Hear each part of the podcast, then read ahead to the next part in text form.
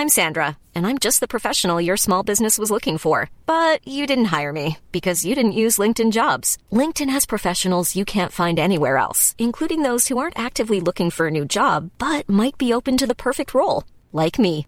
In a given month, over 70% of LinkedIn users don't visit other leading job sites. So if you're not looking on LinkedIn, you'll miss out on great candidates like Sandra. Start hiring professionals like a professional. Post your free job on linkedin.com/people today. Você sabe onde fica a saída de emergência? Terceira e última parte. Comentário de Mari Persona. E nós vamos ver no capítulo 3 de, de Êxodo, no versículo 7, que Deus está muito atento à situação do povo. E disse o Senhor: Tenho visto atentamente a aflição do meu povo que está no Egito, e tenho ouvido o seu clamor por causa dos seus exatores, porque conheci as suas dores. Esse é Deus. Ele viu a sua aflição, ele ouviu o seu clamor, se você clamou a Deus por libertação, e ele conhece as suas dores. Ele sabe todos os seus problemas, todas as suas dificuldades que são resultantes de, um, de uma vida ainda perdida sem Cristo. E o que mais diz? Portanto, desci para livrá-lo. Deus desceu ali, ele fala, para livrá-lo da mão dos egípcios e para fazê-lo subir daquela terra, uma terra boa e larga, uma terra que mana leite e mel. Esse é Deus. E ele vai trabalhar essa libertação. Deus vê, Deus ouve, Deus conhece, Deus desce e Deus sobe, levando o seu povo. Deus desce para libertar e Deus sobe, levando. Essa é também a mesmo, o mesmo roteiro de fuga que Deus apresenta hoje através de Cristo Jesus. Quando você crê em Jesus como seu Salvador, é porque você está crendo numa obra que Deus fez quando ele desceu. O Filho de Deus desceu do, do céu para vir a este mundo, ser rejeitado pelos seus irmãos, como Moisés foi rejeitado aqui pelos seus próprios irmãos hebreus. Eles não queriam Moisés libertando eles. Eles falaram assim: ah, você vai matar a gente também, que nem você matou os egípcios? Ele foi rejeitado. Cristo veio, embora Cristo não tenha matado ninguém, Cristo veio a esse mundo, mas foi rejeitado também. E aí a rejeição dele se transformou na sua morte na cruz, que ali ele foi entregue, ou se entregou a si mesmo, como sacrifício para Deus, um sacrifício perfeito, pelo pecado e pelos pecadores. Era Deus cuidando de fazer essa obra, Deus descendo para libertar o pecador. E agora Deus quer subir e levar o pecador salvo, porque Deus quer transformar pecadores em adoradores. Esse é o objetivo de Deus. Transformar pecadores inimigos em adoradores, amigos, não só amigos, filhos. Filhos. Deus dá àquele que crê uma posição de filho, mais próxima de um pai do que um filho. Impossível. Deus dá a posição. Ah, sim, existe, né? Existe uma posição mais próxima do que filho, esposa, esposa, né?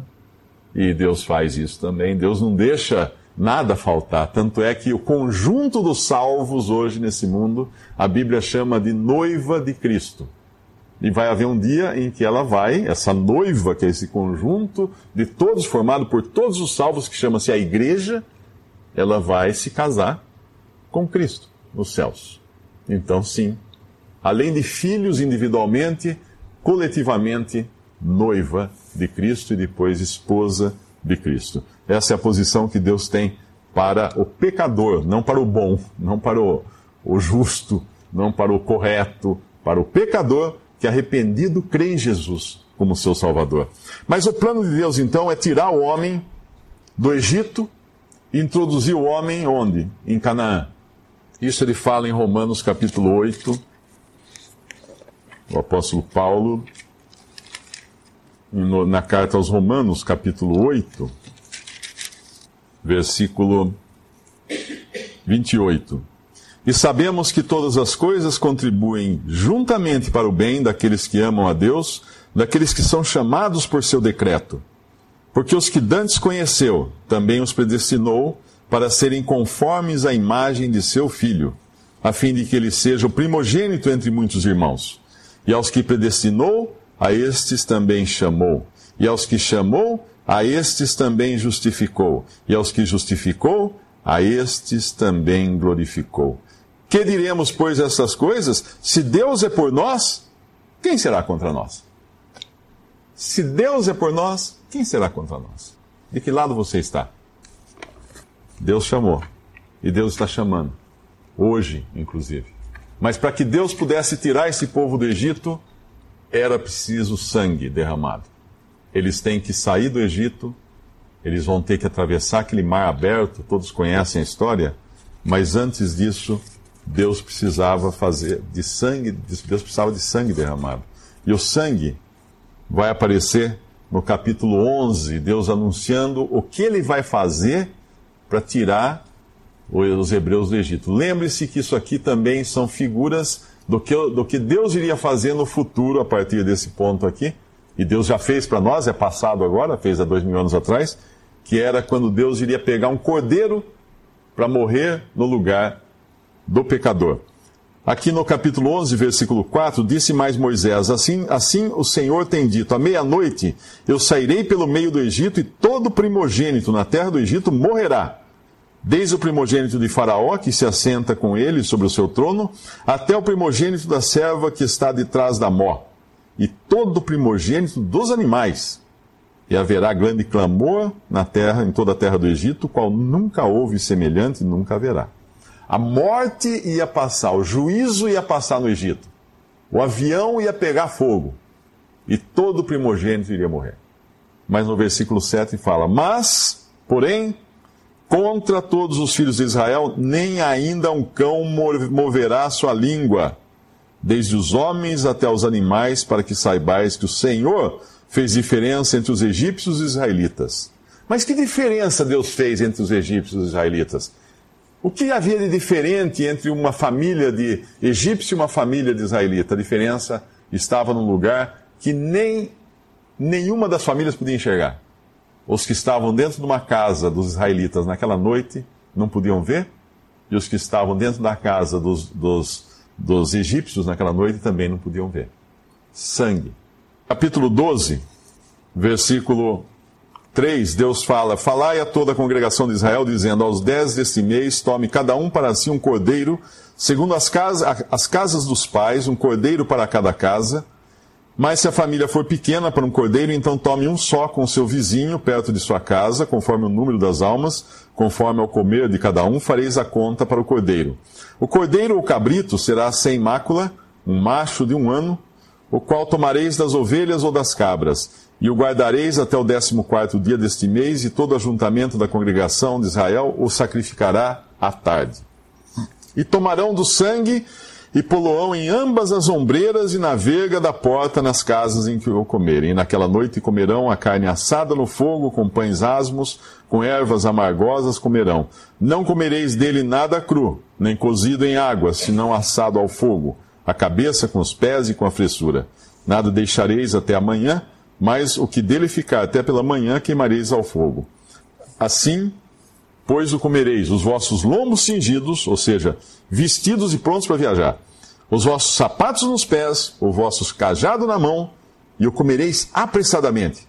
Esta é a Páscoa do Senhor. A palavra Páscoa significa passar por cima.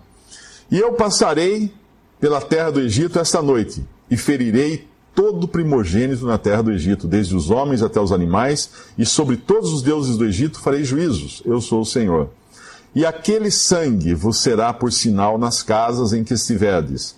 Vendo eu sangue, passarei por cima de vós, e não haverá entre vós praga nem mortandade, quando eu ferir a terra do Egito. Este dia vos será por memória e celebrá-lo-eis por festa ao Senhor nas vossas gerações, o celebrareis por estatuto perpétuo. Deus fala para eles pegarem um cordeiro, matarem o cordeiro, pegarem o sangue e passar no batente da porta. É do lado de fora. Uma porta abre para dentro, né? Uma porta abre para dentro, tem aquele batente do lado de fora da porta, a ombreira da porta, o batente. Passar naquele batente do lado de fora, fechar a porta e ficar dentro de casa, comendo a carne do cordeiro. O sangue está do lado de fora. Deus passaria nessa noite para ferir o Egito com o juízo. Uma figura do juízo de Deus que vai cair sobre esse mundo e sobre todos, todos os homens. Mas ele fala, vendo eu o sangue. Quando eu vir o sangue, Deus fala. Não quando vocês virem o sangue. Quando eu vir o sangue, do lado de fora, Deus está falando isso. Passarei por cima dessa casa e não ferirei essa casa. Você já tem esse sangue para não ser ferido pelo juízo de Deus? Como receber esse sangue? Esse sangue já foi derramado. Esse sangue foi derramado na cruz do Calvário. Quando, João, quando Cristo entrou no mundo, João Batista apontou para ele e falou assim: Eis o Cordeiro de Deus que tira o pecado do mundo. Aquele era o Cordeiro. Nós somos, nós somos salvos hoje pelo sangue de um Cordeiro imaculado. Não somos salvos por tradições vãs que nós recebemos de nossos pais, mas com o sangue de um Cordeiro. Que Cordeiro? Cristo o Cordeiro de Deus. Lá em Apocalipse, quando João é arrebatado até o céu e vê aquela visão magnífica de Apocalipse do futuro, ele vê o que? Um cordeiro. Como que tendo sido morto. O que quer dizer isso, essa passagem fala em Apocalipse? Um cordeiro que parecia que tinha acabado de morrer. Acabado de ter sido, de ter sido morto. Por quê? Porque no céu, o frescor da obra de Cristo aos olhos de Deus vai durar para sempre. Deus vai sempre olhar para o seu filho como aquele cordeiro que acabou de morrer pelos pecadores e para a glória de Deus. E aqui Deus fala: vendo eu sangue. Eu pergunto: você já tem esse sangue? Como receber esse sangue?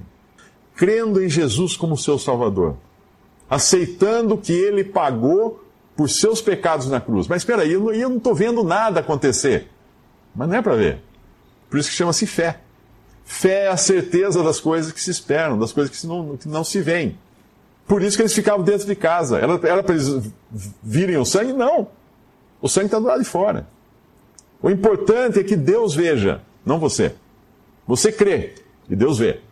O único que tem que, ver alguma coisa é Deus. Não é, não é o pecador. O pecador crê. Crê por fé. Por fé vem a Jesus. Tem um hino que fala crê em Cristo como Salvador. Aí Deus olha para você e fala assim: esse tem o sangue. Esse tem o sangue. Eu me lembro de um irmão que pregava o Evangelho e ele, tinha, ele era suíço. E às vezes ele pregava para as crianças, ele levava o passaporte no bolso. Naquele tempo não tinha ainda a União, a União Europeia. E o passaporte suíço era aquele passaporte vermelho, uma capa bem vermelha viva, a bandeira da Suíça, né? Aquela capa vermelha, acho que tinha, uma, não sei se tinha cruzinha branca ou não mas era a capa vermelha, igual os canivetes suíços. Aí ele mostrava, ele falava assim: olha, para eu entrar na Suíça, eu, eu, só mostro isso aqui. E a autoridade na, na, na alfândega, lá na entrada, deixa eu passar. Se eu mostrar verde do Brasil, não, não entro. Eu tenho que mostrar o vermelho da Suíça. Ele olha e fala: não, esse daí é daqui, esse mora aqui, pode entrar. Vendo eu sangue, Deus fala. E as obras? Boas obras? Não, não. Elas vêm depois. Você, salvo por Cristo, você vai. Agora está à disposição de Deus para Ele usar você como instrumento dele aqui neste mundo. Mas primeiro você tem que ser salvo. Primeiro você tem que fazer parte da família de Deus. Primeiro você tem que se tornar um filho de Deus pela fé em Jesus Cristo. Nascer de novo primeiro. Depois, então, virão outras coisas. Somos, somos salvos, somos feitura dele para as boas obras que Deus preparou de antemão que andássemos nela. Mas primeiro nós somos salvos pela fé em Cristo Jesus. Aí sim você vai conhecer quem é esse Deus. Esse Deus, aí você se torna de pecador para adorador, passa de um estado para outro. Pecador perdido para adorador salvo. E aí você vai adorar a Deus. Aí você vai saber que você tem reservada nos céus em Cristo todas as bênçãos espirituais, lá nas regiões celestiais, em Cristo. Nada falta para um salvo. E repetindo aquela passagem de Romanos, se Deus é por nós, quem será contra nós? Uma vez salvo, aquele que você poderia temer, ter medo de, que seria Deus, porque ele, ele pode não só matar o corpo, como também lançar a alma no lago de fogo, agora você não tem mais que ter medo dele. Por quê? Seus pecados foram todos perdoados, foram todos pagos na cruz, o sangue foi derramado, o cordeiro substituiu você na morte. Você não precisa ser condenado, você não precisa passar pelo fogo. O cordeiro passou pelo fogo. Lembra que os, os hebreus tiveram que assar esse cordeiro no fogo? Não podia cozinhar. Assaram no fogo. O fogo é um símbolo do juízo, do juízo de Deus caindo sobre a vítima. Essa é a rota do escape, de escape. E o aviso foi dado. Quanto tempo você acha que vai durar o seu aviãozinho? Não vai durar muito. A, ouça, escute o alerta que Deus dá através do seu evangelho e creia em Jesus agora mesmo como seu Salvador.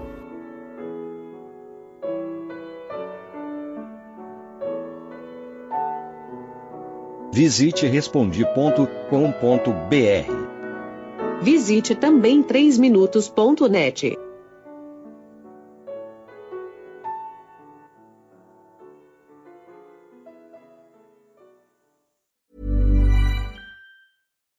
we're on a budget, we still deserve nice things.